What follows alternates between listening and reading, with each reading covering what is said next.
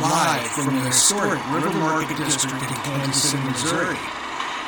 From the banks of the crystal blue waters of the Missouri River. It's Two Douchebags and a Microphone podcast. Ready to invade your earholes in three, two, one. Get us rolling here. Okay.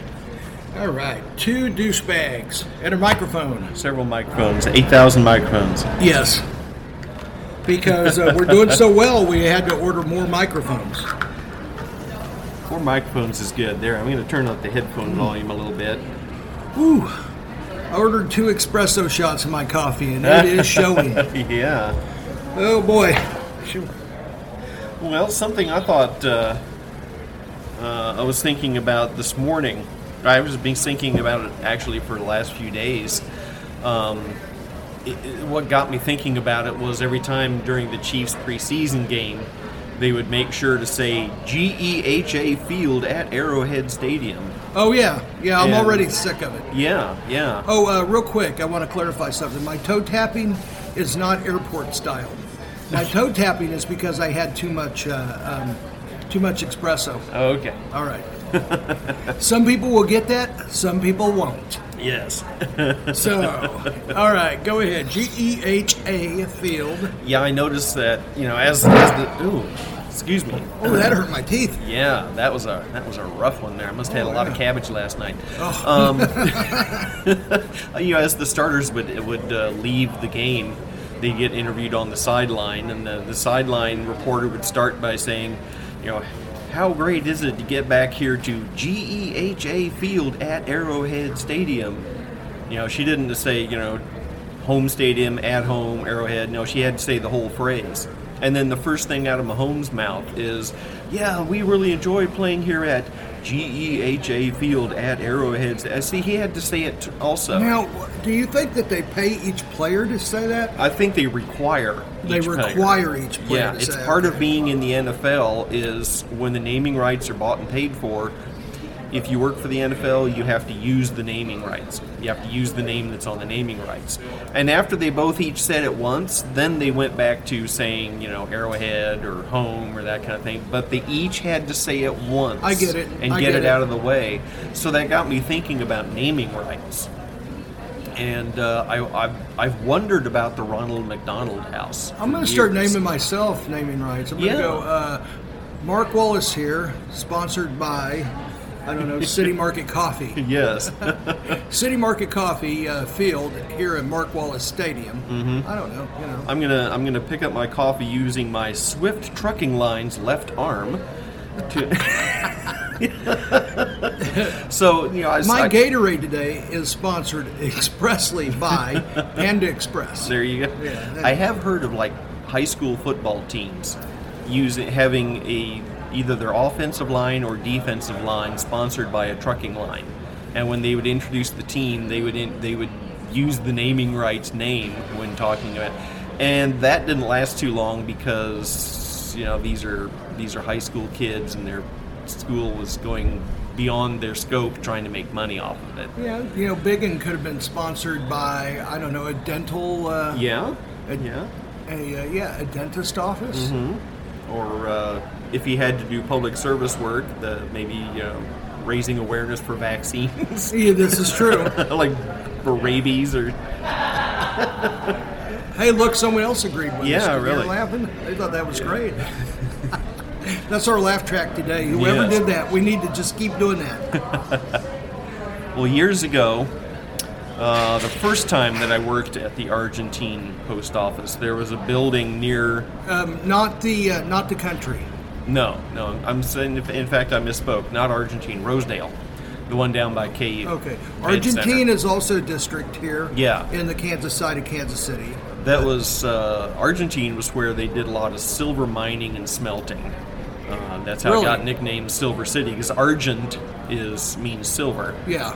Um, in fact, there was a big chunk of land down there um, that I used to drive by on the way to do my routes down there that was vacant for just decades. And because the ground was so heavily polluted by the silver uh, smelting and refining Kind of like uh, the old Amoco refinery Yeah. in Sugar Creek. Uh-huh. They only went on that land. They had to dig it up and replace the first two feet of topsoil Yeah. and all that. Yeah. So this patch down in Argentina, they finally they've put in like a, a Walmart neighborhood market, one of the smaller WalMarts, and some other things. So they Oh, finally yeah. are able to develop it. But uh, let's see. That's good. Naming Now- rights. now- Okay, so now the old Standard Oil one Mm-hmm. uh, in Sugar Creek. Let's see. Um, I think I called it Amoco, but it was Standard at the time. yeah, I mean, same company. They just The cancer rates there were astronomical in Sugar Creek for years, and they couldn't Yes. figure out why. And then they uh, they directly um, tied it to the refinery, and they made the refinery, even though it really it wasn't in existence anymore. It already sold to Amoco. They made them replace the first. Uh, uh, the Two first feet two of soil. of, Yeah. soil and other things too. Yeah. that's what I was referring to. But go ahead. I'm sorry. Um, so yeah, I was working in the in the Rosedale area, and there's a there was a large historic building there that at the time was a Ronald McDonald House. Mm-hmm. Um, because you know the KU Med Center is nearby. The the Ronald McDonald it's actually a group of charities now international as they they provide places to uh, for parents of sick kids to stay. They provide rooms off campus. Which for- I think is amazing that um, someone saw Mm-hmm. this and saw a need years ago. It was like, you know, people would love to be with their children, Mm-hmm. but on a lot of cases they couldn't afford to. Yeah. Now, local churches still do this a lot. Yeah. You know, it's just they're not organized into one, you know, big well, umbrella. it's hard for someone to find it out. Like, let's say someone's in Kansas City because of a specialist that's here, Yeah. and they don't know the churches, they don't know who. You know, it's really hard to connect to that. Yeah. Well, I, I think it, it is actually it's been a long, uh, a long-standing uh, idea and expectation of the federal government that just your average everyday citizen would take up a lot of the slack in, in providing uh, charity safety nets, uh, disaster relief, etc. It shouldn't all come from the, from the government. It should come from us too. Yes. Uh, so, like, say uh, um, someone comes into town to check with a specialist and they're a Lutheran, they can contact a local Lutheran church and say, "Is there some place that my family and I can stay?" And you know, the Luth- local Lutheran, you know, organization or whoever's in charge of this area, whatever, can look into that, etc. But the Ronald McDonald House kind of took it and said, "Okay, now now everyone knows what to ask for. You know, this is what we'll do." Um, but I wondered, did McDonald's start that, or did they buy the naming rights? And apparently, McDonald's did start that themselves in '74. Um, so it's it's not an it's not an example of you know someone had a good idea and McDonald's bought the naming rights because they did come up with it and they do maintain it, but they only pay about twenty percent of its annual budget. really. So the other 80% comes from everybody else. So I was wondering does 20% really get you the naming rights? If they want to call it the Ronald McDonald House, shouldn't they be providing at least two thirds of its annual budget if they want to call it with their name and get the get the credit for it, get the PR for it, get you to feel good about McDonald's and come in and buy more of their food because of it? Is Yeah. twenty percent really enough for all the benefit they're wreaking? It, it seems pretty callous and jaded and cynical for McDonald's to just throw a little money at something and then get all the rewards and all the benefits. I would agree. I would agree. Yeah. Um, by the way it looks and how they promote it, it looks like they're almost 100% in. Yeah. Hmm. Yeah.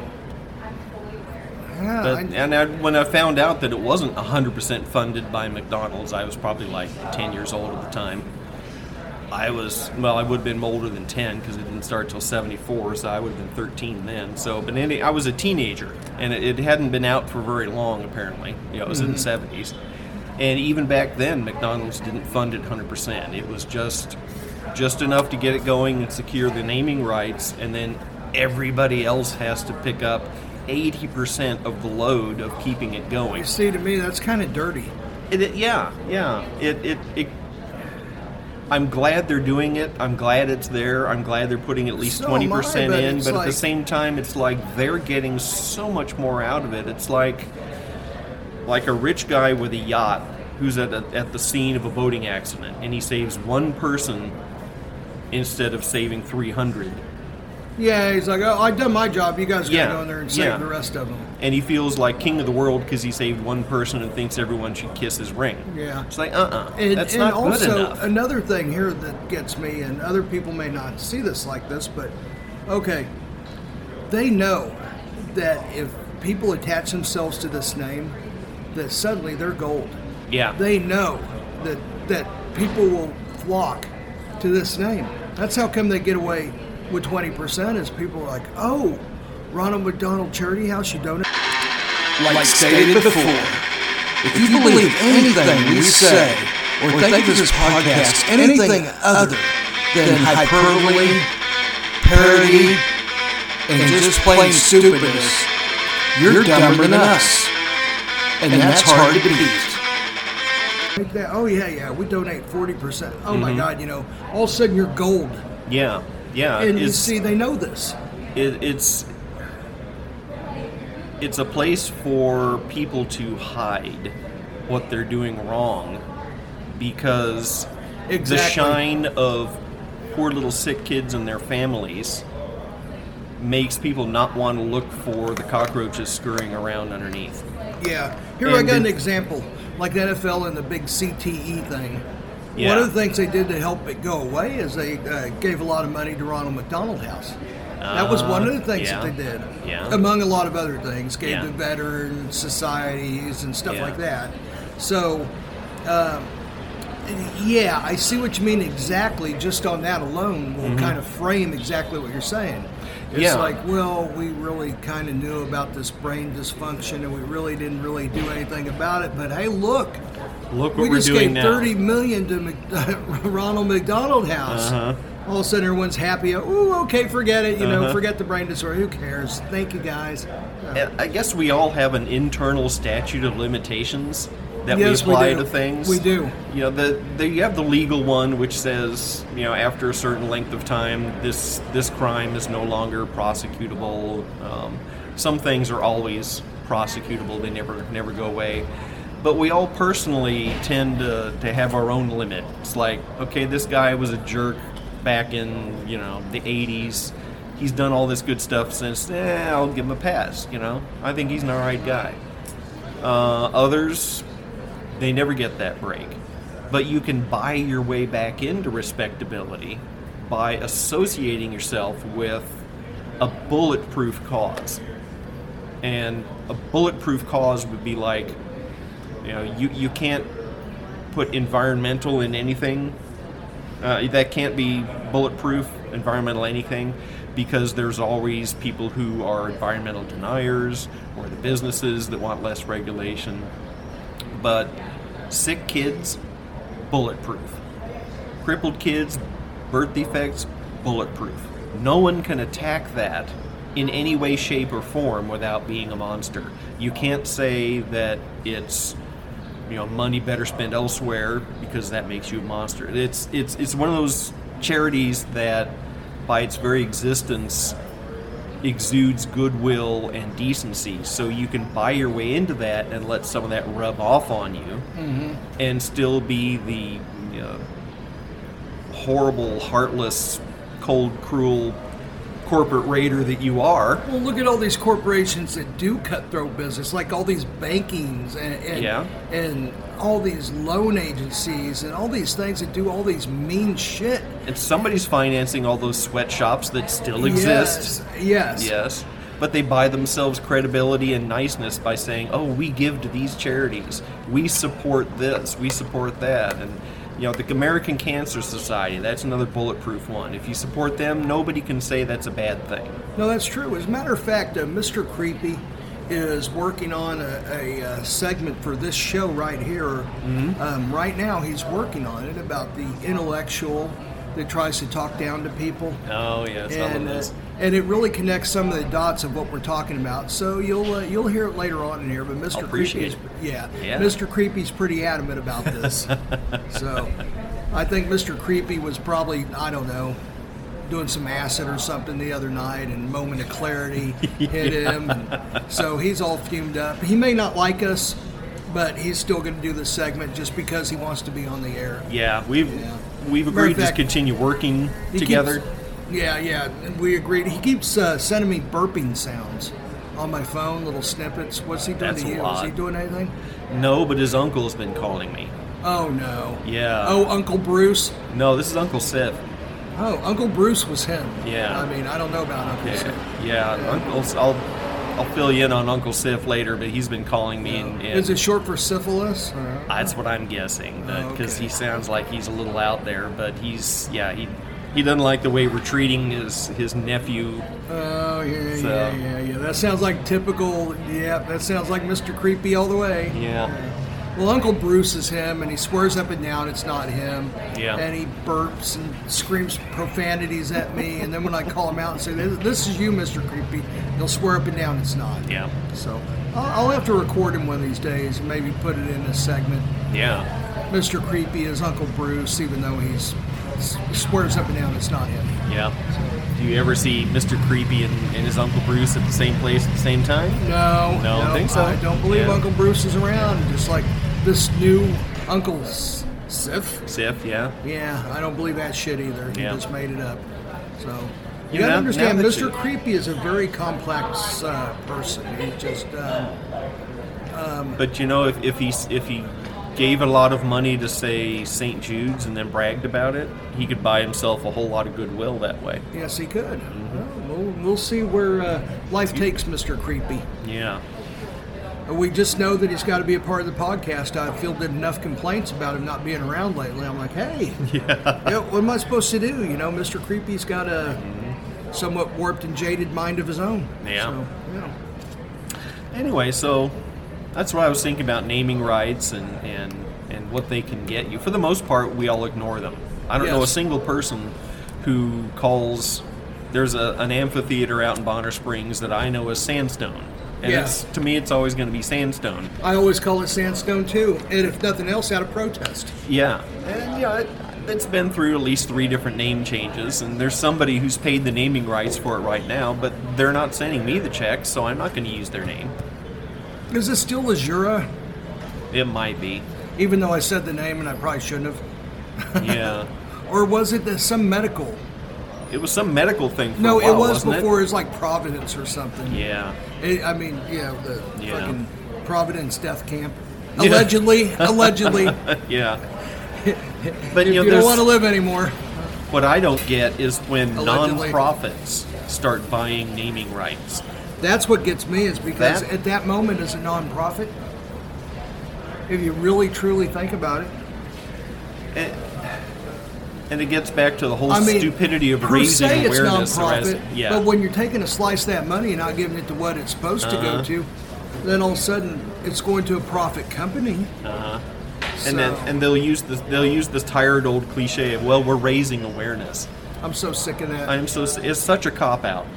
You know, raising awareness means I don't want to do anything, but I want credit for thinking about it. exactly. That's all it means. Yeah, which is just complete shit. Yeah, so so if a nonprofit buys naming rights and say, well, it's to raise awareness, no, somebody was getting paid off. Exactly.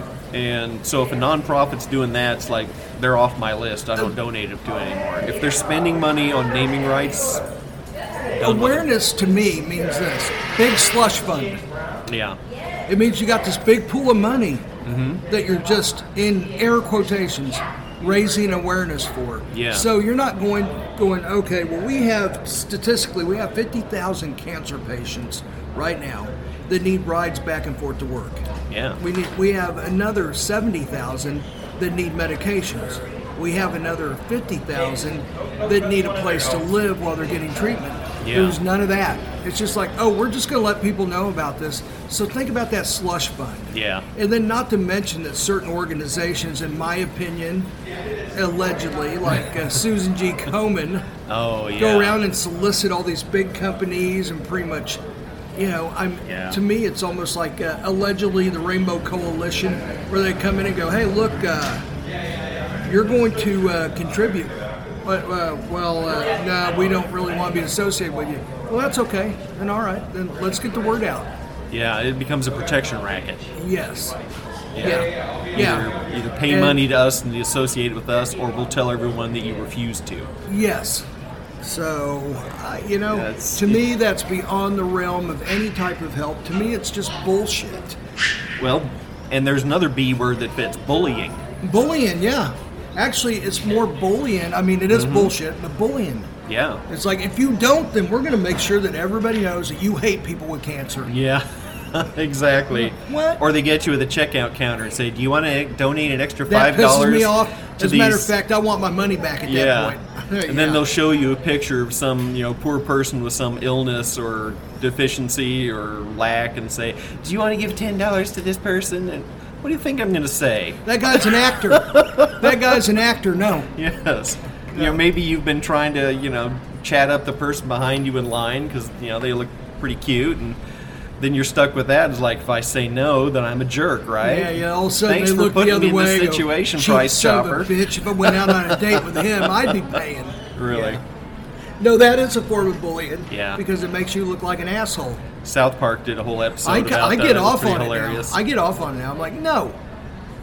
You or, know, or, it- uh, you do it first. you know, if they ask me, "Do you want to donate for this?" then I say, "Okay, but here you donate to mine."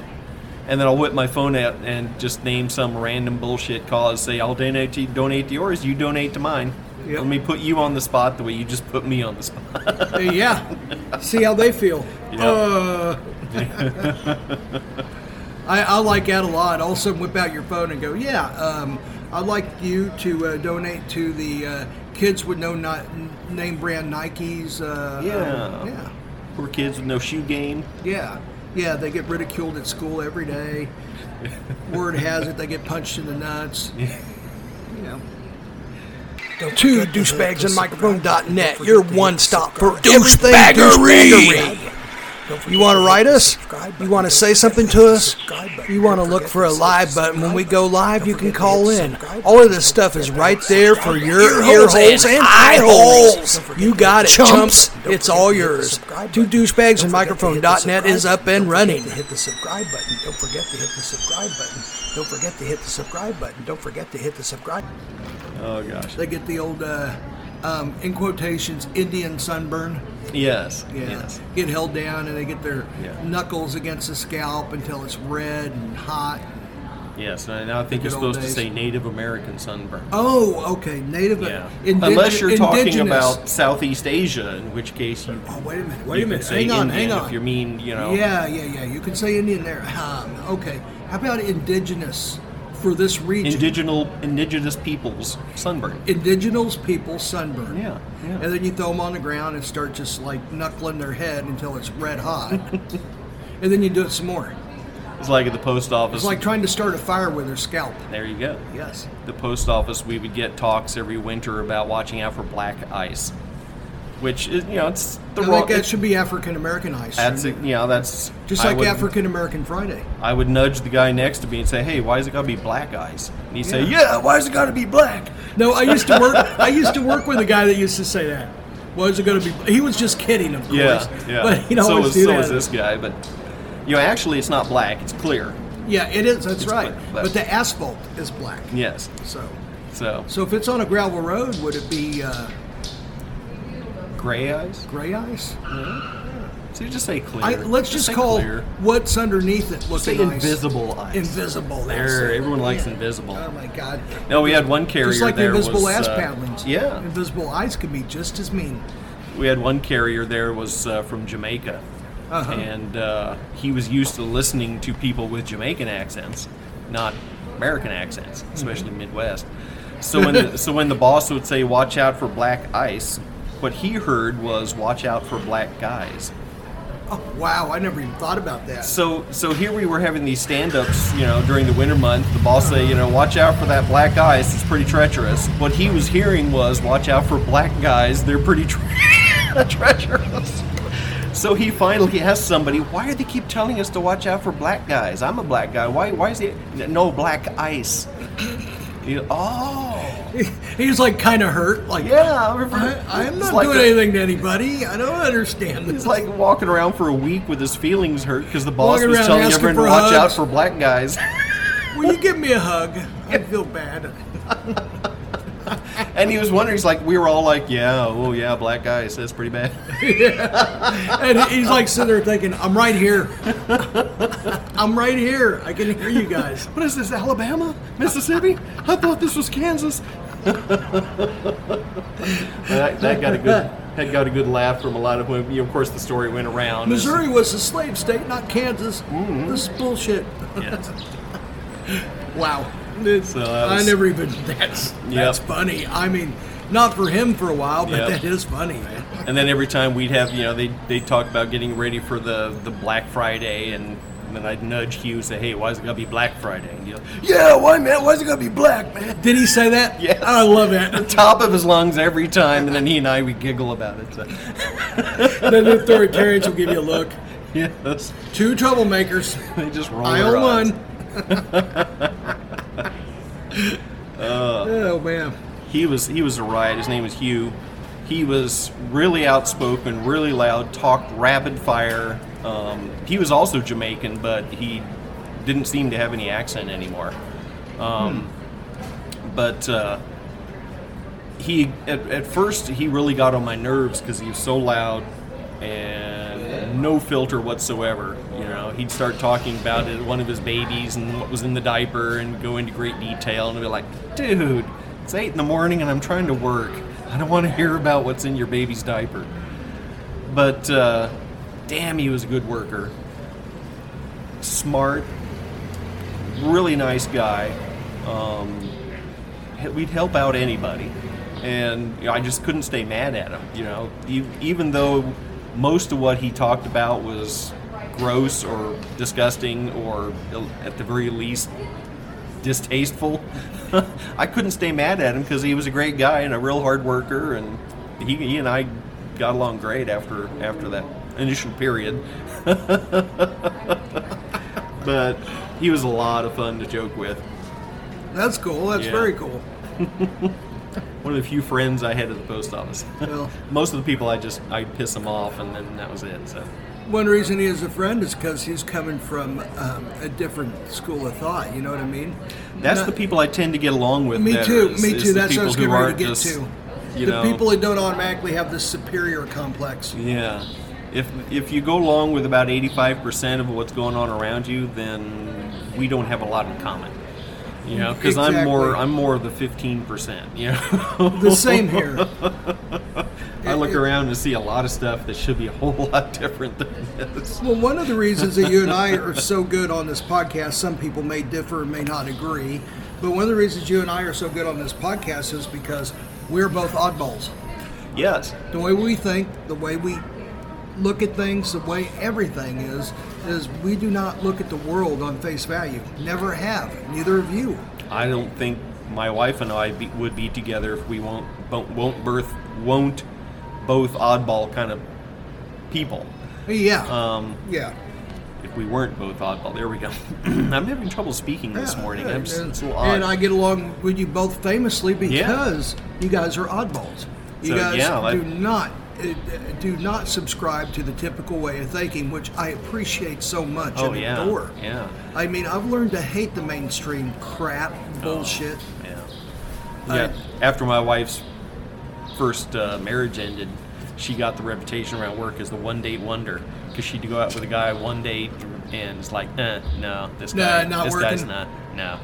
So when she and I started dating seriously and then got engaged, everyone was like, "Oh, we got to meet this guy."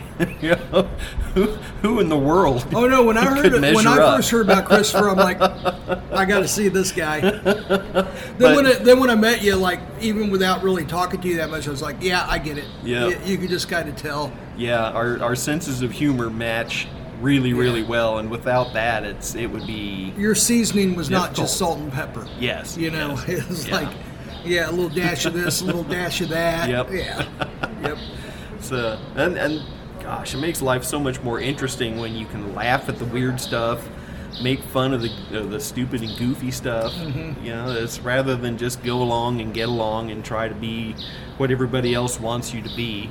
Yes. You know, it's, there's it's a fine line though. You know, there's there's a lot to be said for you know I don't care what anybody thinks. I'm going to be me, versus I got to get along with these people because we're sharing some space here, and I can't just do whatever the heck I want and have no regard for other people. Yeah. So you gotta you gotta get that you gotta work that fine line of knowing your surroundings and your environment and how far you can go before you start messing up with somebody else's karma and existence and life and whatever you want to call Absolutely. it. So, but it's it's not how I was raised. More more I was raised more like get along, be polite, be unobtrusive. Um, when you're out in public, everyone else, you know, you're like you should behave like you're in a guest in somebody else's house the whole time. It's like, well, That's wait a minute. that's the way I was raised too. yeah, Um, but it doesn't make sense if you're out in a public place. We are all equal here. But I was told, oh no, act like you're the guest and you have to be on your best behavior. people have taught me to be the way I am, Yeah.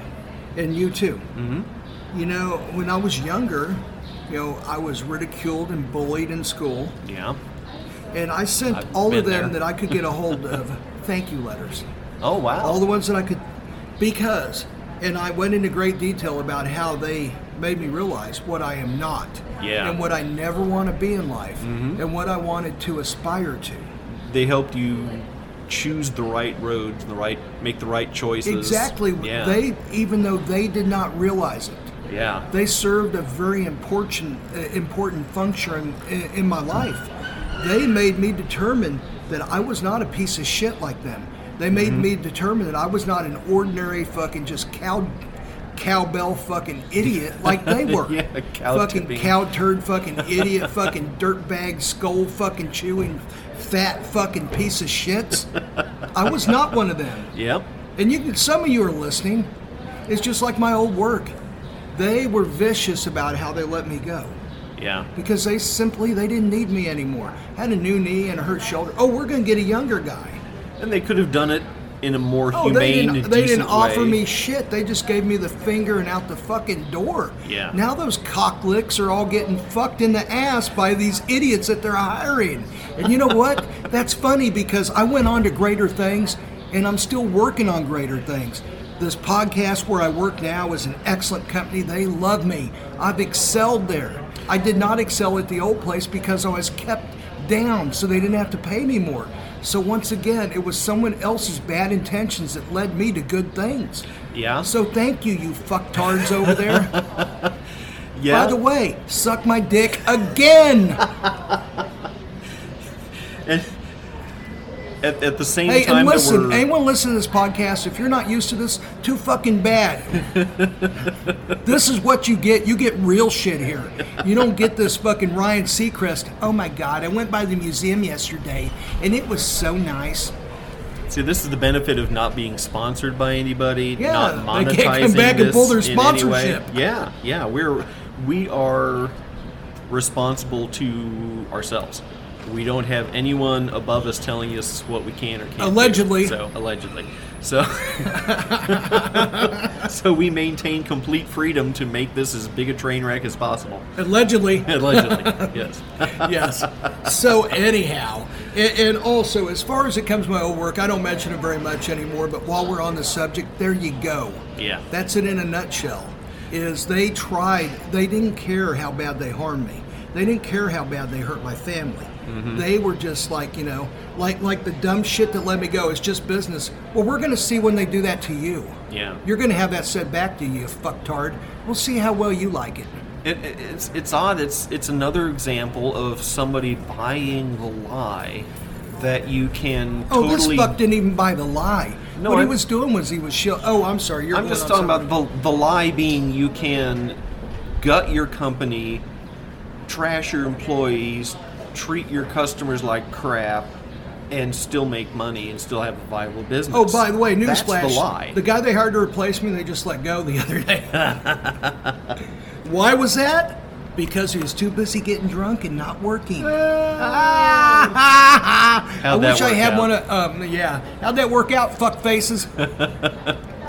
But you know, I've seen you see this over and over. A business will they'll spend years, maybe decades, building up to a certain point, and then someone gets in charge who decides, let's dump all the seasoned, experienced employees and start play, paying minimal wages. Let's cut benefits. Let's make it a toxic culture.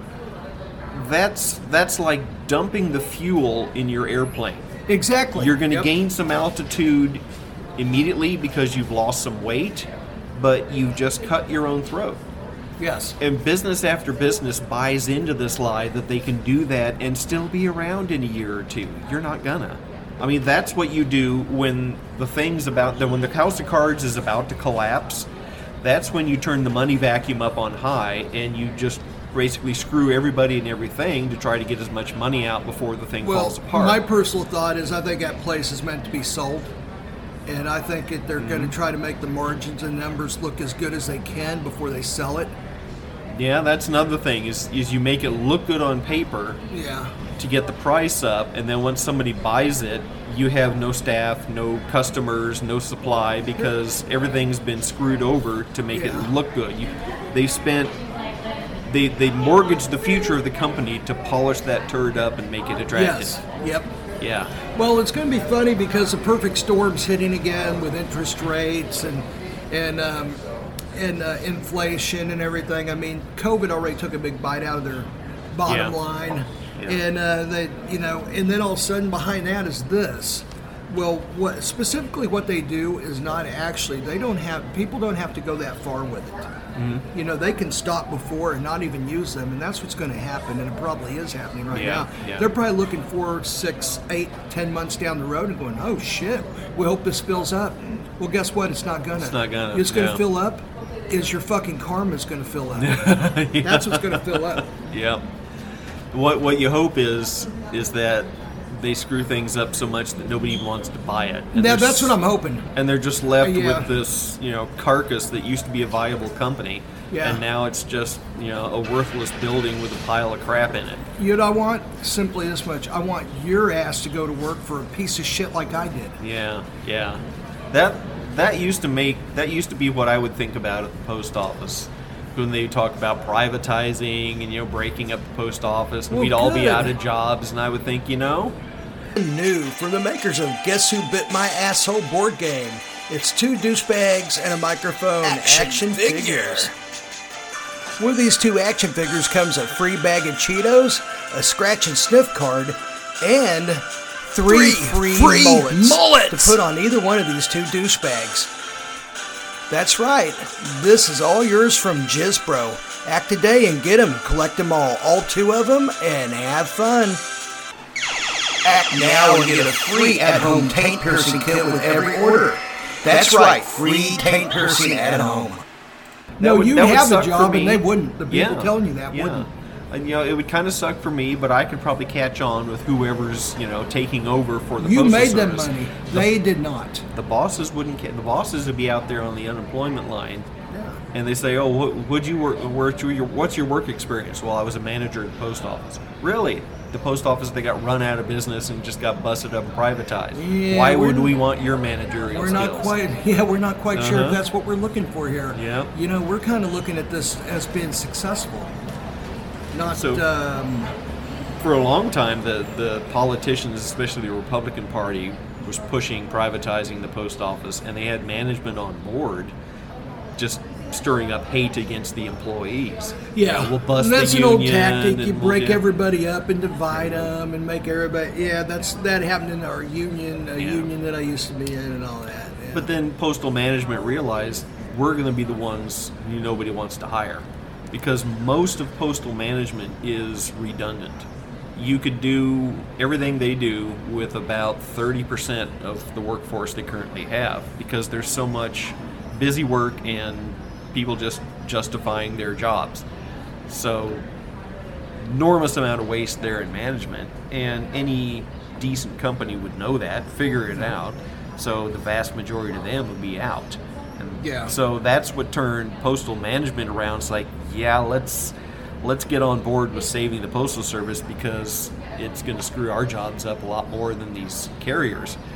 You know, we, the carriers tend to be the ones who can go on to a different job, get another job, hook on with Amazon or FedEx or whoever because delivery is delivery. But postal management, nobody wants that. No. It's a joke. It's it's like military intelligence was a joke that was everyone laughed at. You know, military and intelligence that doesn't make any sense. Well, postal management is that way. Well, and it also sounds like a lot of troubled people were sent there to get rid of them anyhow. Yeah, it's been a dumping ground. It really has. So why in the world would anyone want to hire somebody like that? The only reason they got where they were at was because they were trouble in the first place. Yeah. And they had nowhere for them to turn, so they're kind of like, well, the only way we can get out of this and not be sued is promote them. Yeah, yeah. Promote them into a job where they can't do a lot of damage. Yes. And then just pay them until they go away. Yeah. Yep. Yeah. So when people know this, so people automatically would be like, well, we're going to look for someone to hire. I'll look for someone like you. I'll look for the foot soldier, someone that knew Mm-hmm. what that was going on and going, hey, you know, you think you could learn this? Do you think you could do that? Yeah. Well, then okay, you know, and you do them on a per merit basis at first. You pay them a little bit less, and then say, you know, you prove you can do it, and then we'll put you up scaled to where your managers are getting there. Mm-hmm. So, anyhow, uh, while we're talking about this, old employers and spitting in their face and laughing at them and all that, Yeah. Tyreek Hill. What? Have you heard the latest on him? No, I know he keeps yapping about the Chiefs and Mahomes. Yeah, and, yeah, yeah. Buyer's remorse is what I'd liken it to. Even though he did look really good on that 50-yard pass he caught, although he did have to come in for it because uh, um, because uh, uh, Tua couldn't really hit him in stride. you know, I'm gonna have to find some of those. Even though those Tua is so much more on- accurate, Oh yes. e- yes. even though Tua is so much more accurate than Mahomes, yes, right, Tyreek? So, I'm gonna have to catch some of those Miami games on uh, replay. well, I think this is the only one he played in.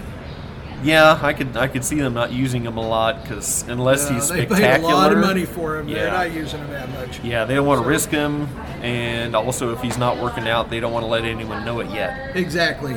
Tyreek Hill says the Kansas City Chiefs basically threw me to the side like I was trash. Bullshit.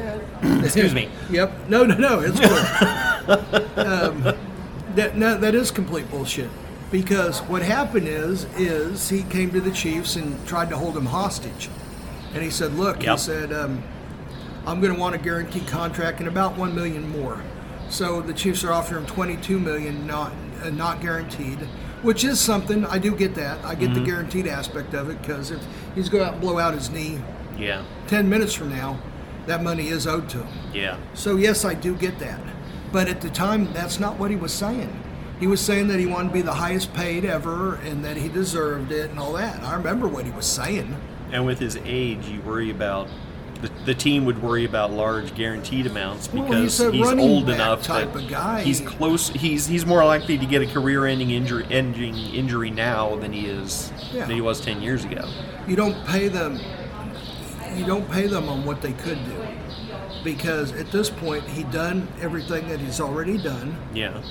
and he doesn't have the type of body that allows him. Not like Kelce is what a lot taller, a lot lankier.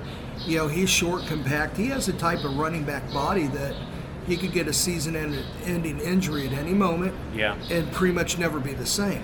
Because Yeah. once he loses a little bit of that speed, he doesn't have the height or the length. Yeah. So once he loses that speed, which is going to happen in the flexibility, which is Yeah. going to happen, then he's not going to be the same anyhow. And Yeah. I don't blame the Chiefs for looking at it from that. Now, so uh, on the same on the same token, if someone was to say, "Hey, would you take him back?" Hell yeah, I would. Yeah. He's, he's Yeah. a talented guy. But under the premise that he did it, they had no choice. Yeah. know? It it basically went on to say that a lot of guys, when they get paid, they stop wanting to get better. And um, he said when the Chiefs uh, when the Chiefs traded him, he kind of took that personal. So now that really motivates him. If that's what he needed for motivation, if that's what he needed for motivation, We're better off without him. yes. I mean, is that what happened all those games last year when he produced nothing? He just wasn't motivated. Was that it? I could have been. It's it's what he's making it sound like. Or did he maybe slow down just a little bit and he's undersized? Yeah. And he could have been thinking at that point, don't risk myself because this offseason, one way or another, I'm getting paid. Yeah. Well, here's another thing, too, is he never really got that huge contract before because he's always been somewhat of a problem child. Yeah. That woman that he was uh, hooked up with that supposedly did the child abuse to his child. Mm-hmm. Well, first it was thought it was him, mm-hmm. and he had problems in Oklahoma with uh, with uh, women, the same girl, Domestic situations. domestic Yeah. situations. So, So messy. Why would anyone give him the huge contract? Yeah, yeah. Except and if you need Miami a reminder, and look at Deshaun Tri- Watson. Yeah, five draft picks. Hmm. So the Chiefs, their defense is probably twice as good as it was last year because, and, and they also have some young up and comers like Skyy Moore. They think he's going to be something. Yeah. That guy has separation speed. Hardman is probably about as fast as Hill now because Yeah, I think Hardman's going to step into Hill's role pretty well. Yeah. Well, Hardman is still yet to see. He's done really good, but you know he did make the Pro Bowl last year as a uh, returner. Now he needs to step into that role as a receiver to regularly be able to be someone that you can depend on. Yeah. So I don't know that he's going to be number one if uh, Smith Schuster or MVS, you know, really catch on fire at the beginning of the season. Mecole Hardman's still they're be still counting Josh Gordon. Yeah, early in training camp they said he was looking good, and then they just quit talking about him. They did quit talking. Yeah, he's probably cut. I mean, Yeah. look. I mean, if the guy had anything left in the tank, we would have saw it last year. Yeah, they he kept him on all year. He couldn't get on the field last year except Yeah. a few times. yeah. So which yeah, means that he's not even beating out the uh, the backups. yeah, yeah. So, so um, Hill went on to say, I take so much pride in this game and wanting to be the best and wanting to help my team win and to have as much success as I can to where I'm not going to let it happen. I'm not going to get to be just another guy. You know, he said, you know, he's not the guy that gets a bag of loot and stops working, is Yeah. pretty much all of his quote. Yeah. So, I mean, maybe you ought to quit working your mouth too. yeah. Because to me, whenever I see this, buyer's remorse. Mm-hmm. He's like, no, I want this, and you guys better give it to me, or you're going to trade me. He thought the Chiefs are going to wet down their leg. Yeah, and then the Chiefs say okay trade, and then that was all "Hey." bent about the fact they traded him. Yeah, now all of a sudden he's pissed off. Well, first he was, and he was like, hallelujah, I get to go Miami, man. Uh-huh. They're an up and coming team, and this Tua throws so well. Yeah. So it went from Tua being more accurate than Mahomes, and uh, And now he's just complaining about how badly he was treated here, which Yes. nobody else ever does. I mean, Kansas City has got a reputation of being a great place to play. yes, we would have had a lot more premium players if we had a Mahomes sooner. Yeah. I mean, because one of the biggest issues is is uh, you have a Tom Brady, you have an Aaron Rodgers. People go there for less money because they want to always be in that championship of work. Yeah, They always yeah. want to be spoken of as, hey, they could do it. They want to be in that realm, and they want to always have a chance at it. The only way in this league that you can always have a chance at it, that you can always be in that conversation, is to have that premier quarterback. Yeah. That's yeah. the way the league is now. That's the way it's been going for a long time, and that is what it is. They've So they gone out of their way to make the offense more exciting, more dynamic. They keep nerfing the defensive backs, Yes, or the term nerfing or gimping. nerfing. they're- Nerfing, I've heard a lot. Yeah. Gimping, I've heard a little bit, but nerfing is one that I hear the Yeah, most. Yeah, they're um, when a when a football player gets to the point where they're even a halfway decent free agent prospect, Mm-hmm. they look for a, a playoff team. That's where you want to go. A team that has a very good chance of at least making the playoffs. Because without that, you're dead in the water. Yes, Now, if you want to go somewhere and he'll be on, you know, like help build a team, that's one thing. But a lot of the players, it's like, okay, I spent five years on this team and that team was going nowhere. I want to get on a, a playoff team, so I'm going to be in the hunt every year and get to get a ring. You can't say, okay, this team is going to win it every year. You know, you used to be able to with dynasty teams, but dynasties have kind of faded a bit. What was the last dynasty? Was it maybe the Cowboys? Patriots, probably. Oh, the Patriots. Yeah, and then before them, Yeah, I guess the I remember Patriots the Cowboys, were, even I though remember they the were Niners. like usually had a year or two separating them, but Yeah. still they had how many in a you know, Yeah. in a ten year span. yeah. so, But and yeah, the, the- amount of times they went there, not even the amount of times they won. But Yeah, of they just they kept going and going and going and going. Um, so yeah, the free agents want to look for the playoff team. They want Yeah. to get they want to get that shot. I get it. I get it. You know. Yeah. I looked for a winning team when I was looking for a job here a year ago. and Yeah. I found a winning team. Yeah, yeah. You don't you don't put yourself in a, in a you don't get out of a bad situation and go Yeah, right I- into a worse one. I, I went it. from an 0 16 team to a uh, you go. to a 14 and 2 team. You went from not the better. from the Jags to the Rams. Yes. Very happy about that too. So hey, you Jags, appropriately named Jags. I feel so conflicted about the Jacksonville Jaguars because I like the town of Jacksonville. I love the town of Jacksonville, Um, and most uh, um, actually even more than anything, think uh, Saint Augustine. Augustine, if I said that right. They I love that. Beautiful beaches. That town of Saint Augustine is so um, old and and just uh, Graceful. Graceful, yes, Yes. beautiful. But anyhow, the beaches are great. I Yeah. love it. Yeah. And I, I like the uniforms. I think Jaguars are you know a pretty cool animal. They, They just are. they just can't seem to get a consistent Well, decent for one, team that together. quarterback that they hired, I never was high on. Uh, the the one that they drafted, uh, um, what's his name? Big, tall, fucking long hair. Minshew. No, not No, the one they got now, Yeah, Trevor Lawrence. Trevor Lawrence. Yeah, I don't think he's it. And you could, I mean, look, the jury may still be out on him. I mean, Mm-hmm. he hadn't really had an offensive line and he hadn't really had receivers. He may grow into his own, but I've never liked him. I didn't like him down there in, uh, um, um, shit, uh, the perennial winners he came from. Um, Georgia. yeah, I never liked him down there. Uh, but I mean, and just something about his mechanics and the way he threw. I thought he was more part of the system. I could Yeah. be totally wrong. His size though was great, Yeah, but he's not all that beefy. He looks pretty slender. he's very slender, and I mean, he could be subject to injuries. I don't know, but Just physically looking at him, he looks like a wide receiver who's yeah, playing quarterback. Yeah, he really He- does. you know, he's got that wide receiver look to him. I could understand the interest in him, definitely. yeah. So Well, yeah, we'll see. But I just, I wish, I wish for good things to happen to Jacksonville, just Yeah, because. just because. I mean, they haven't been anything Yeah. ever since uh, Mark Brunell and uh, oh uh, Coughlin. yeah. Tom Coughlin. Oh, they I- had a really good runner there. Oh, oh, well, it doesn't matter. Their defense was really good. Yeah. So I've totally given up on the D- Detroit Lions. I mean, I can't even stand they had a great draft. anymore. Now Jared Goff can do it. He can do it without a support. Uh, he has to do it with a supporting cast. He can't just go out there and do it. And, and um, I mean, they had a great team and went to the playoffs. Didn't they even go to the Super? Yeah, they went to the Super Bowl too, with Jared Goff. Wasn't it against the, the Patriots? Lions?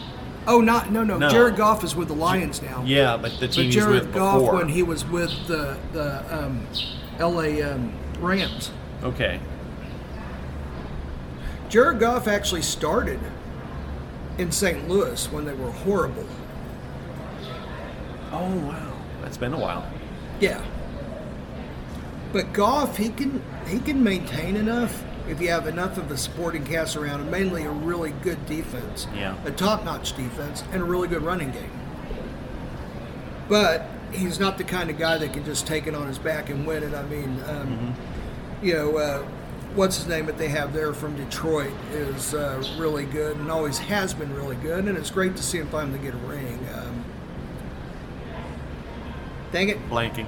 Uh, hang on. Well, they they obviously Detroit wasted some I years should remember there this with name the, right uh, off. with the guy from New England, Patricia, Yes. as the head coach, because that guy couldn't do anything. He was just Detroit Lions starting quarterback. Oh, the- wait a minute. No, I know that one. Mike Patricia, Mark, whatever his name was. He just was LA Rams starting quarterback. he was just taking up space. Matthew Stafford. Oh yeah, Yeah. Yeah, he was just taking up space, so.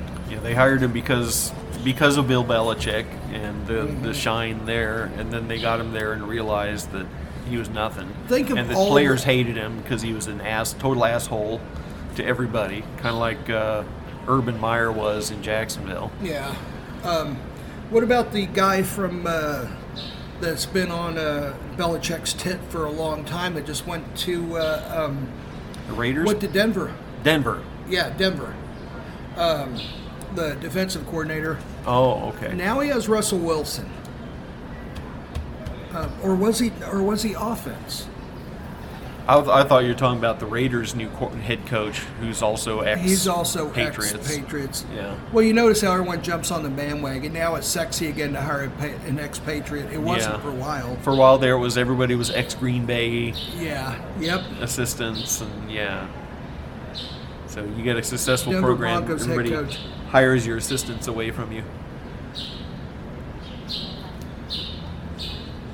I don't know with Detroit. I think at least from a public relations standpoint, they should they should do a makeover. You know, change their colors a little bit, update their logo. Because when I see that that powder blue and silver, it's just I just want to change the channel. Yeah. They I they need agree. they need a makeover, visual makeover, um, and then they need to back it up with some better play on the field. Oh no. Okay. You know what? I stand corrected. Hang on. Denver Broncos' uh, new um, head coach is actually Nathaniel Hackett. Now, do you remember the Hackett name? I remember Buddy Hackett. I remember Paul Hackett. Paul Hackett. I remember Dino Hackett. Paul Hackett of Marty Yeah. Schottenheimer. I remember that. Yeah, that. Paul Hackett. Yeah. Okay. Dino Hackett was a linebacker. Buddy Hackett was a comedian with the just filthiest, filthiest stand-up show. And as a matter of fact, you know Nathaniel's uh, high school, what? Blue Valley Northwest. Ah, that's Uh, right. Marty's kids went to Blue Valley. Yep, yep. But this was uh, Paul Hackett, their offensive coordinator for a few years Yeah. under Marty Schottenheimer. Okay. Had no idea that was him, so that's how much I've kept in touch with them. Yeah. So, Yes. anyhow, we do have a lot of listeners in Denver, and I apologize. We'll try Yeah. to study up on the uh, on the uh, Broncos um, roster a little bit Mm-hmm. more next time before I mouth off. But it does show that the Good Old Boy Network is still in place, hiring yeah. hiring the friends and relatives of former coaches, especially Personally, if they're way white. I feel, the way I feel is if uh, Marty Schottenheimer ever employed them, even their even their children, don't get near them.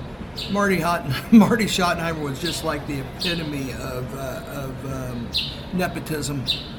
Hired his brother and the people he knew And his that. son. He, did get a lot out of him. His son, yeah. yeah. Has has anybody from Marchie Marty's Marchie's Marty's Marchie's. coaching tree ever been a successful head coach? Well, wasn't Gunther?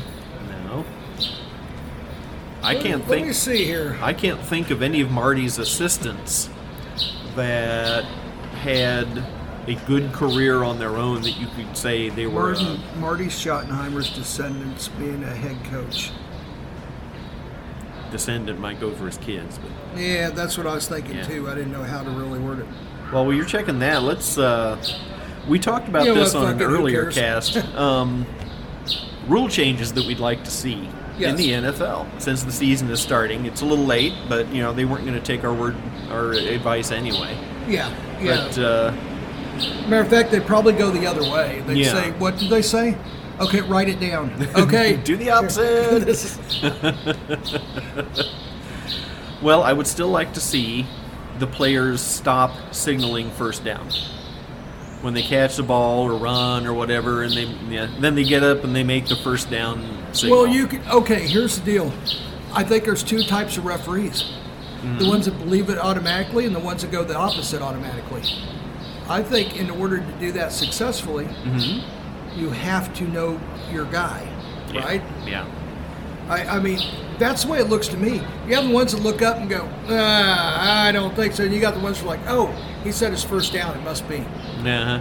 Is that what you're talking about? No, I just think it's. Uh, I think it comes under the uh, subject of either taunting or unsportsmanlike conduct. Well, I would agree because they're over down. there. They're over there protesting already before anything has been handed down. Mm-hmm. They're over there going first down, first down, and it's like, well, wait a minute, hang on. Uh, Nobody knows that yet. and They I- didn't even know it. I would I would also like to see an unsportsmanlike conduct penalty when players or anyone on the sideline starts gesturing for a flag to be thrown. They do the you know throw the flag motion and call for a flag. That's now, I've got a question. Does that include the look? No, no. So you The open look. your They- you open your mouth and and make look the at motion. That's fine. okay, But you like- open your mouth and say throw the flag, ref, or you make the motion with your hand of throwing the flag. That's unsportsmanlike. Now, what if there was unsportsmanlike? Is it null and void because of the penalty that was just served? Could be. Could be. Oh, it's boy. like uh, what I'm basically saying is let the officials do their job. Players, butt out, stay in your lane. Okay. You know, you don't have the water boy out there uh, trying to spot the ball. You know, it's not his job. So players, let the officials do the officiating. You play the game.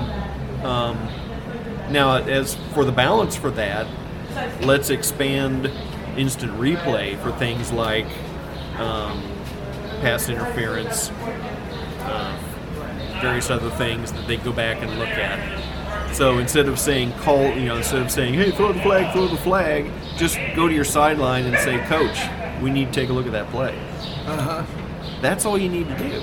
But you know, it's more fun to watch the players pop up and do their little celebration thing. So Yeah, I and agree. That's that's what they're going for is the visual appeal. And I think it would be if they're going to call taunting and unsportsmanlike, then call all examples of that and not just certain ones like pointing at somebody when you're running into the end zone. Yeah. Remember which, the Chiefs which- player got yeah. called for that? It's was, like uh, that's not that's taunting and unsportsmanlike, but making the Which I never agreed with. yeah, but making the jerking motion to throw a flag, that's not taunting and unsportsmanlike. I think the jerking motion is it, more of that- unsportsmanlike than anything Yeah, because uh. it's insinuating that the referee is not smart enough to figure this out on his own or wasn't watching, or wasn't watching or something. Or- yeah. If I was a referee, I'd be offended. It'd be like, Imagine running up to a cop and yelling at him, "Hey, why didn't you pull that car over? It was speeding." Same thing. You know, I mean, I think it's like wouldn't fly. narking. It's like being, being a tattletale, a snitch. Uh huh. That guy, but well, it goes back to uh, back in the days of Biggin. Yeah. Yeah, the coach would never let you turn someone in for holding or tripping Yep. because then you got in trouble. Yeah. Well, actually, the whole team got in trouble. My team, right or wrong. Yeah. No, he's the one that he's he was adamant about. He's the one that should call it. Yep. He's the only one that knows the rules that well, and you need to stay the hell out of it because that's not stay in your lane. Yeah. So I agree. Another rule I'd like to see, um, I, I think I mentioned this before, is delay of game. If they're really concerned about delaying the game, then not just the five yard penalty, but loss of down too. I agree. That would that would cut out the punters who intentionally take a delay of game so they can back up five yards and kick it from a little farther back. That would also make them try harder on the last couple of plays, trying to get far enough into where they could take that. Uh-huh. So, uh, or or getting up to the line scrimmage, it's fourth and three, and just you know trying to get the other team to jump off sides and get Yes. a cheap first down. Well, okay, but if you let the time run out, turnover on downs, because delay of game means loss of down. I agree. So I would like to see that to cut out some of the this kind of sneaky bullshit stuff the coaches do. Like, I, I'm I'm trying to figure out a way to eliminate that timeout right before a field goal kick because that is childish. Well, in all the commercials, you have to endure 10 minutes of bullshit just to get to mm-hmm. that one kick. Yeah. And that may be part of the reason that, that nothing will ever get done about that because it's a tense moment and suddenly you go to two minutes of commercials and everyone's paying attention because it's a tense moment in the game. Exactly. Advertisers You're not love leaving, that so you see Jake from State Farm. Yes.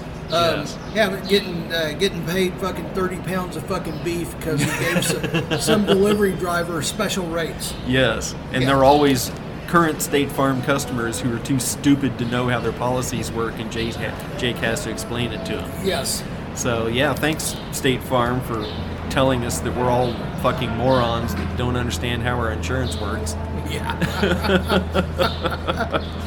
yeah. Um, exactly. And then, as a matter of fact, a lot of them, I mean, they've gotten so far away from what they're trying to get you to buy that the only reason you know is because of the character that's presented. Mm-hmm. Yeah. Um,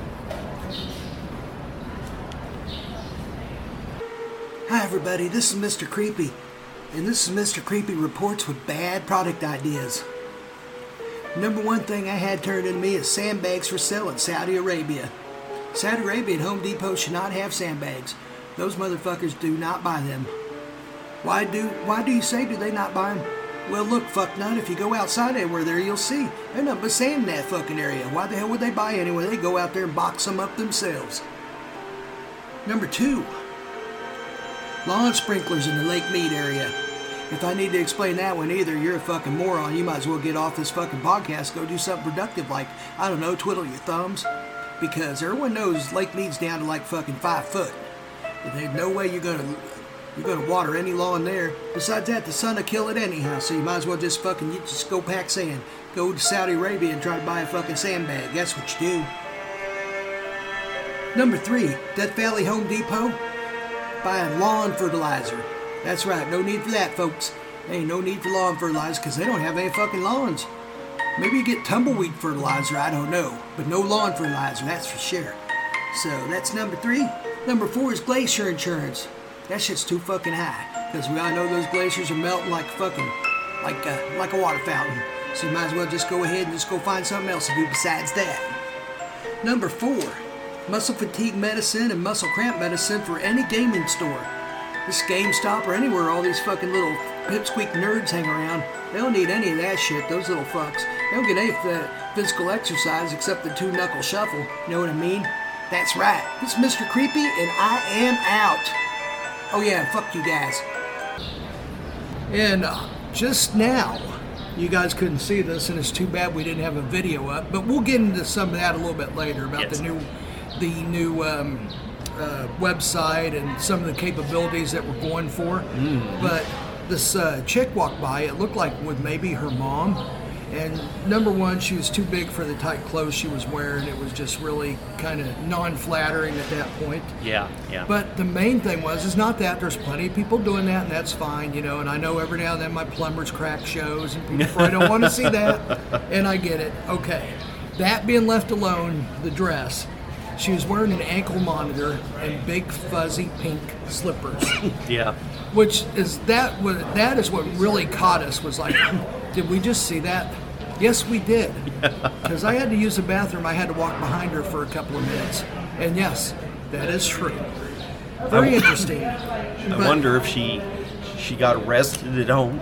excuse me, got arrested at home in her fuzzy slippers, and then maybe she was just now released with the ankle monitor. She hasn't gone home to change her shoe wear yet, or she just Or- likes to be out in her house shoes. Can she only be a certain amount of miles away from her home, maybe? Or is this her shopping trip? I think they're all like allowed a shopping trip, aren't they, or something? You know, now you get groceries. excuse me, I just inhaled a bird feather. I think.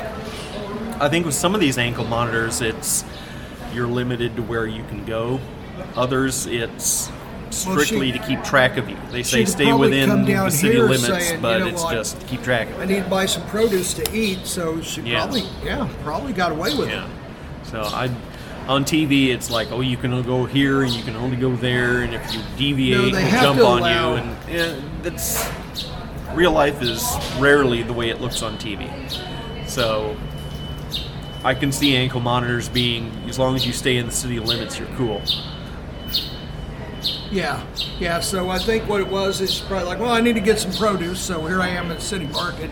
But Yeah. really, they're probably just screwing around all day. There's enough stuff to do here. Yeah, what what kind of what kind of no good can she get up to down at the city market besides you know this waste of time that we've got going here? Yeah, this is true. yeah, yeah.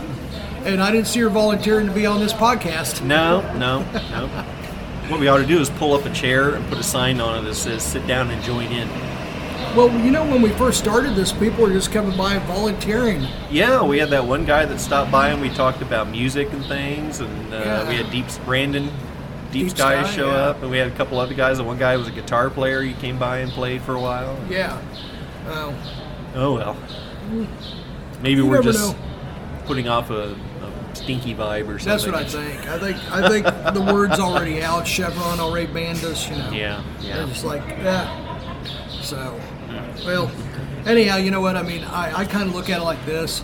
Chevron's banning us already. That's a pretty damn good start. Yeah, that's that's a club I like being a member of. If there's someone I probably wouldn't like, it's probably Chevron Corporate. yeah, yeah. So I'm going to Pretty- say good. Pretty much, if one of those big oil companies doesn't like you, it means you're doing something right. We're doing our job right. Yeah, yeah, Exactly. yeah. Because we're we're reporting against crooks, in my opinion, allegedly. Yes, yes. So, And you know that was one thing that drove me out of seriously considering uh, being in postal management. I tried on and off for three years, but one of the things seriously was I looked around at the people I was going to have to associate with on a daily basis. Like, eh, no, I don't like these people. These these are bad people. So I get it. I, that was one of the like reasons I decided to go back. Every day you got to rub elbows with them guy. and agree with them and help them. Yes. Yeah. Yes. That would make you a douchebag, not a good one, by Yeah. accomplice. It would make me a tool. By association, it would make you a tool. By Yeah. association. By by absolute definition, I would be a tool. Yes. I don't want to be a tool. I'd like to listen to Tool. Yeah. But but don't want to be one. don't want to be one. Love their albums. Yep. All right. Um, okay, a Utah man was arrested Saturday after authorities say he stole an excavator from a construction site, drove it a mile away to a grocery store in Salt Lake City, where he used the machinery, machinery to rip up the parking lot. Wow. First thing I thought was, how long does it take to drive an excavator a mile? That's what I was thinking long too. How come? How come a cop couldn't have like flew in front of him and stopped him? But listen, it gets even better because okay, you know that he went down there and did it. Oh, okay. Police began investigating around 12 p.m. after receiving calls about a man randomly digging up a grass strip in a sidewalk outside Smith's grocery store in Salt Lake City. So he got there. Not Set only did he get there, working. but he started digging. He was like in the middle of digging up this parking lot. You know- so he got a ways. Wouldn't people just naturally presume, well, he must know what he's doing? Who, Well, that's who would, what I thought. Who else would? Yeah. So even going down the highway at you know four miles an hour, people thought, well, you know, this must be normal. There might be road work coming up or Yeah. something. Yeah, I could see that, but police say the subject caused uh, significant damage after hitting a water line and ripping out fiber optics, optics uh, utility lines. The suspect had hopped into the excavator, which uh, had been left running. The construction crew followed the man to see him starting to tear up the parking lot. So not only could they, they Wow. knew he did it, and they followed him. They couldn't stop him. The cops didn't get there in time. So there was so much time had lapsed that uh, that he he actually he went up there and just started digging up the parking lot. Wow. And so, So- you know, probably the first thing that let people know that this wasn't right was there weren't any cones or barriers up, and when he hit the water main, he didn't stop. He just Yeah. kept going. That's probably the first point where you would think, hey, something's not right here. Because we're so used to seeing construction everywhere we look. Yeah. Oh, that's funny. Well, I mean, once he's there, Hiding in plain sight. once he's there, I could see people um, being like, okay, well, he's getting paid to do work. yeah. But the construction company that followed him up there, and I mean, were they afraid to like try to stop him? Is that it? And they just called the cops, and the cops Maybe can get there for a certain amount of time because they were busy with other things. Well, yeah, you got to think about liability now. I mean, who's going to go up there and try to stop the guy? If you physically restrain him and he hurts himself, then suddenly the company's liable You know what? You're right. They were probably bills. told to just stand back Yeah. and call and let the police handle it. It's. I'm sure their lawyers said, you know, don't touch him. Let let the police do everything. Yeah. That way, nobody's getting sued. Yeah, you're right. You're right. And they're like, you know is, what? you know, it is what it is at this live. point. Let the cops handle it. Yeah. So it's unclear what the motive was. Gosh, just wanted to just wanted to operate a digger. I, yeah, I, I think I want to dig up this parking lot. classic case of drugs or mental illness or both. Yeah. Yeah. I mean, I don't think it's because the ch- they overcharged him two dollars on his pound of ham. Probably not. No, Yeah, I that's, don't- it's not generally the reaction you'd have is to No, and- jump in an and if it- excavator. If it, was the reaction you had, then I go back to what I said before about mental illness and drug abuse. yeah, yeah, So, Mm. yeah, pretty interesting stuff, and yeah. uh, kind of funny if it's not you that it happens to. Yeah. well, something I was uh, occurred to me the other day. I'm not sure how well known this period of uh, Kansas City metro history is known.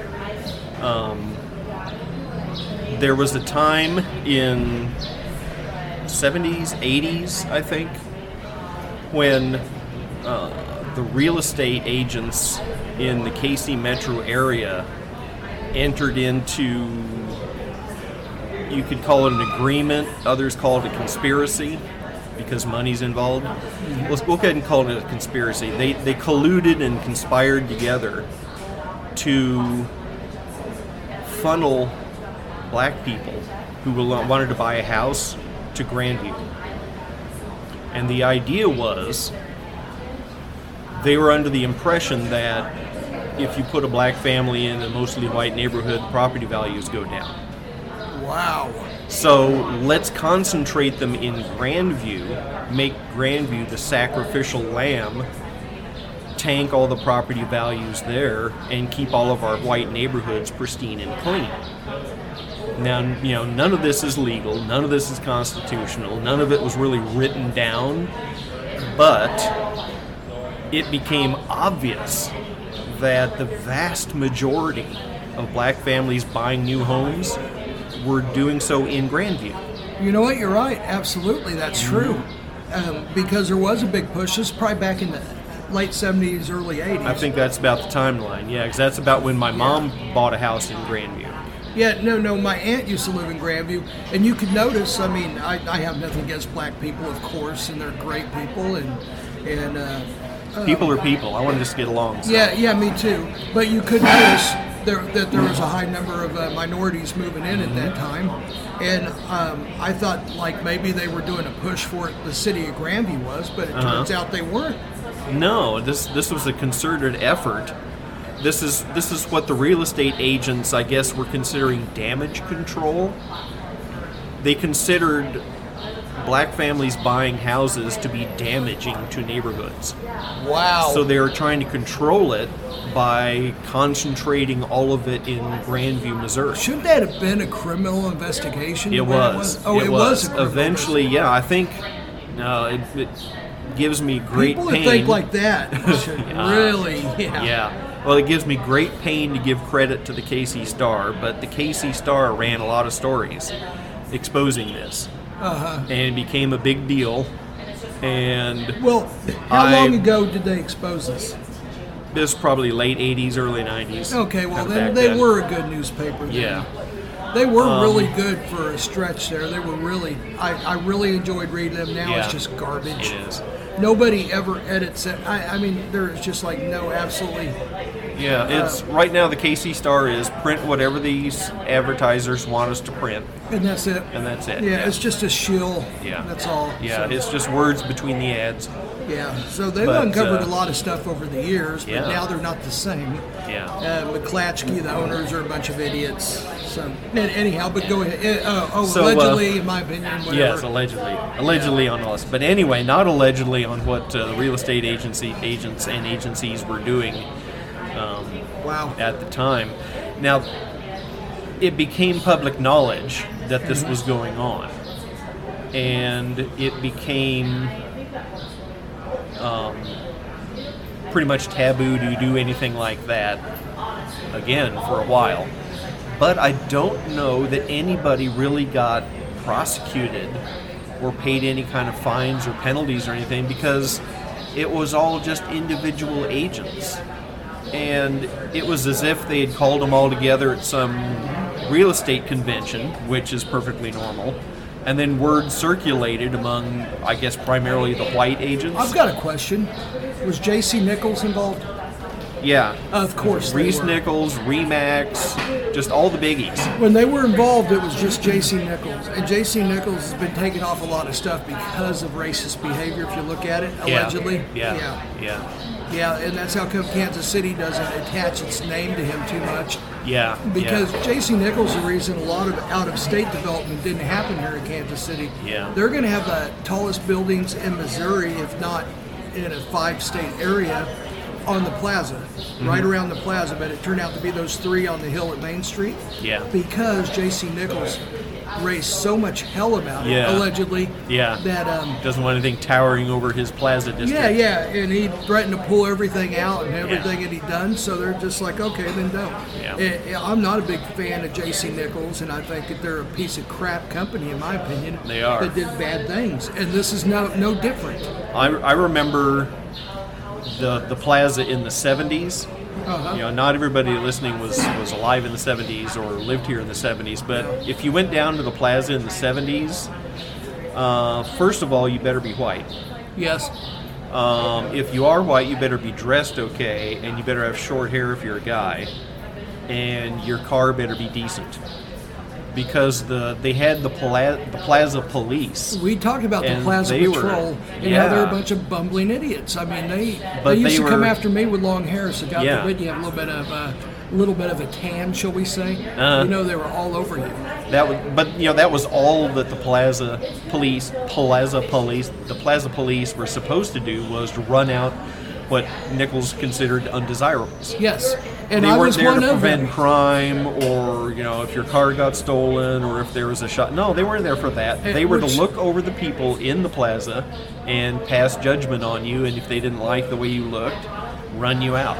Yeah. That was the plaza in the 70s. And it used to piss me off because my starting move whenever I started dating a chick was Swanson's. Yeah, There on the yeah. plaza, great place to get ice cream and just Uh-huh. sit there and talk, and you overlook uh, Brush Flush Creek. Creek. Yeah, Flush Creek. Yeah, yeah. You can see all the Mission Hills Yeah. turds rolling down. It was a great place to get to know somebody. Yeah. Sit on that bench, Yeah. lick on our ice cream cone, look at each other, and go, man, hey, did you see that big fucking cornback rattler? look at that thing swirling. Yeah. That thing's as big as a boat.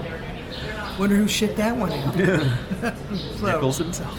yeah. Well, see, I don't know if any any. No, but I used to go there and get from- followed around. Oh yeah. Until I yeah. left, Uh-huh. even on a bench out there in front of in front of Flush Yeah. Creek, I used to get harassed. Now, if you're a, a kind of undesirable looking guy, but you're with a decent looking woman or girl, teenage girl or gran- whatever, you were granted a little then leniency. you got a little. You got a yeah. Now, you got a little bit of grace. That was just me and you, long hairs. We've been Yeah. running out there just like that. But since Yeah. we're having ice cream and looking like we're minding our own business, Mm-hmm. then that was permitted because you know Yeah. she could get mad at you and leave, and then at some Yeah. at some point be single and up for grabs.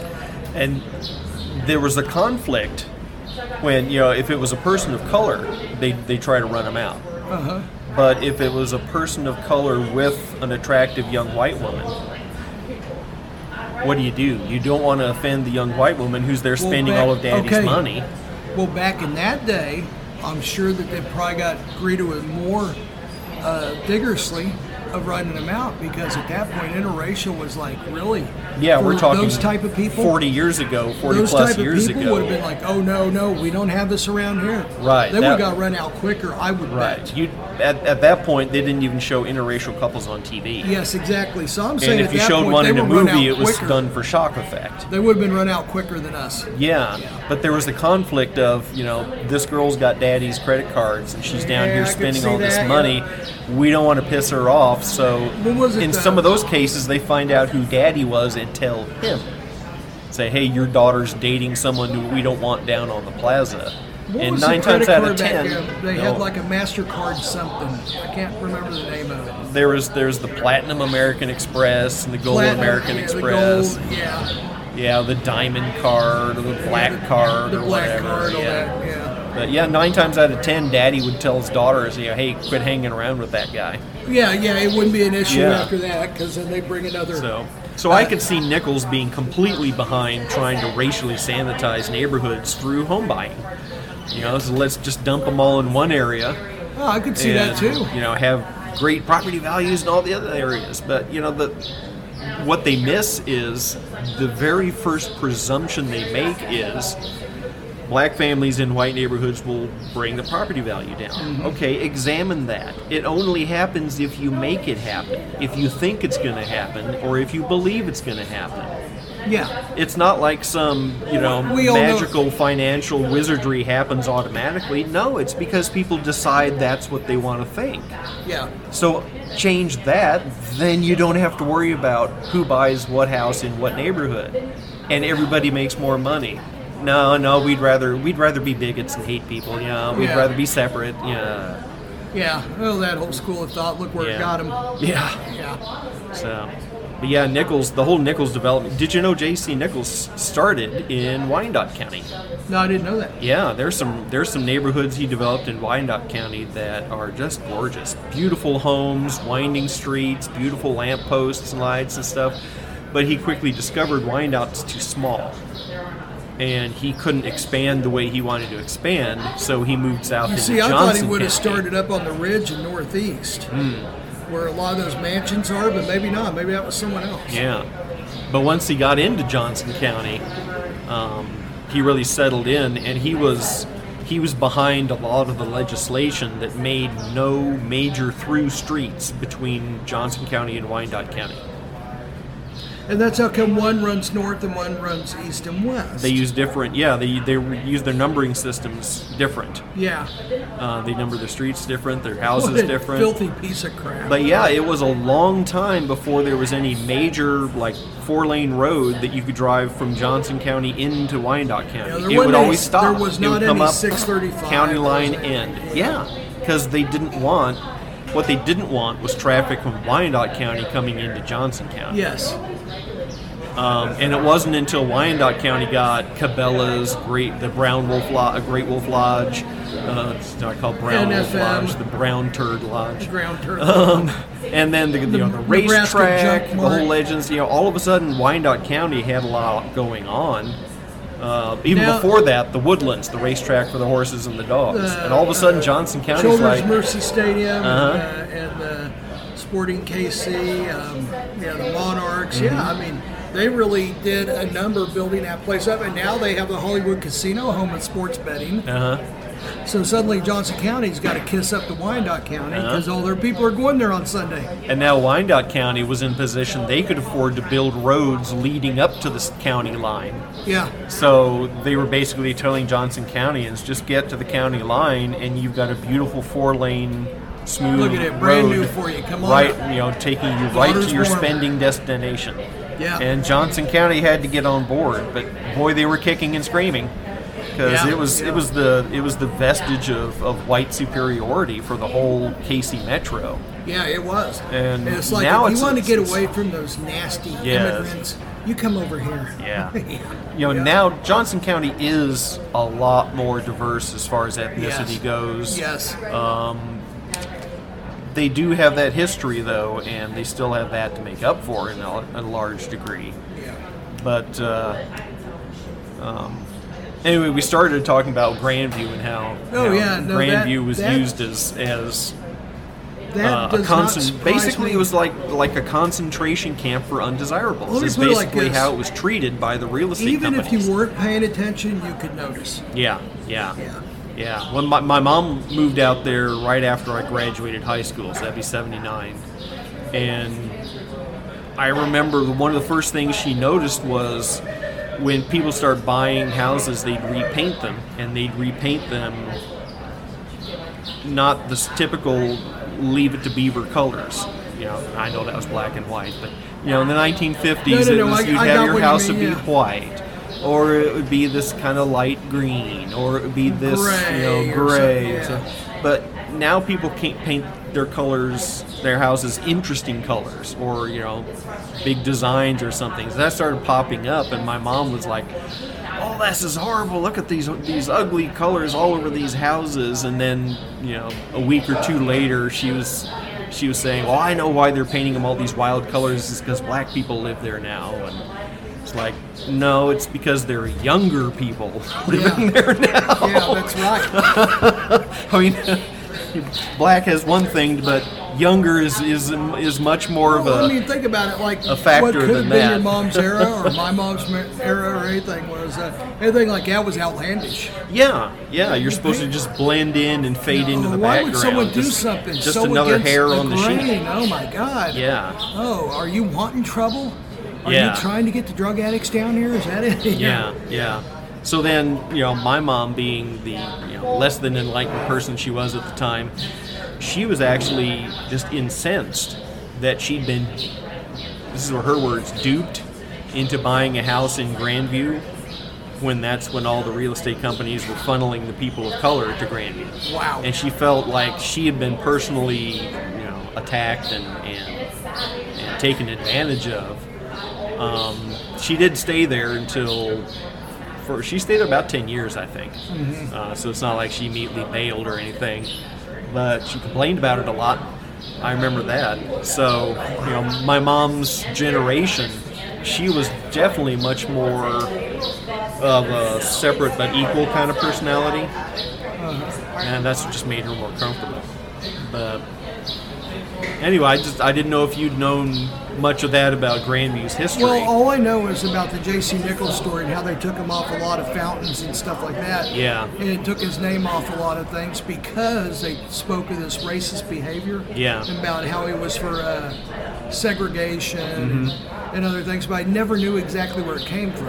yeah yeah So this is probably part of it, but not all of it. But he was all about the real estate. So if there's anything going on in real estate, he was part of it. So it If not running it. He probably didn't view it as personal. He viewed it as business. Oh yeah, yeah, I'm sure.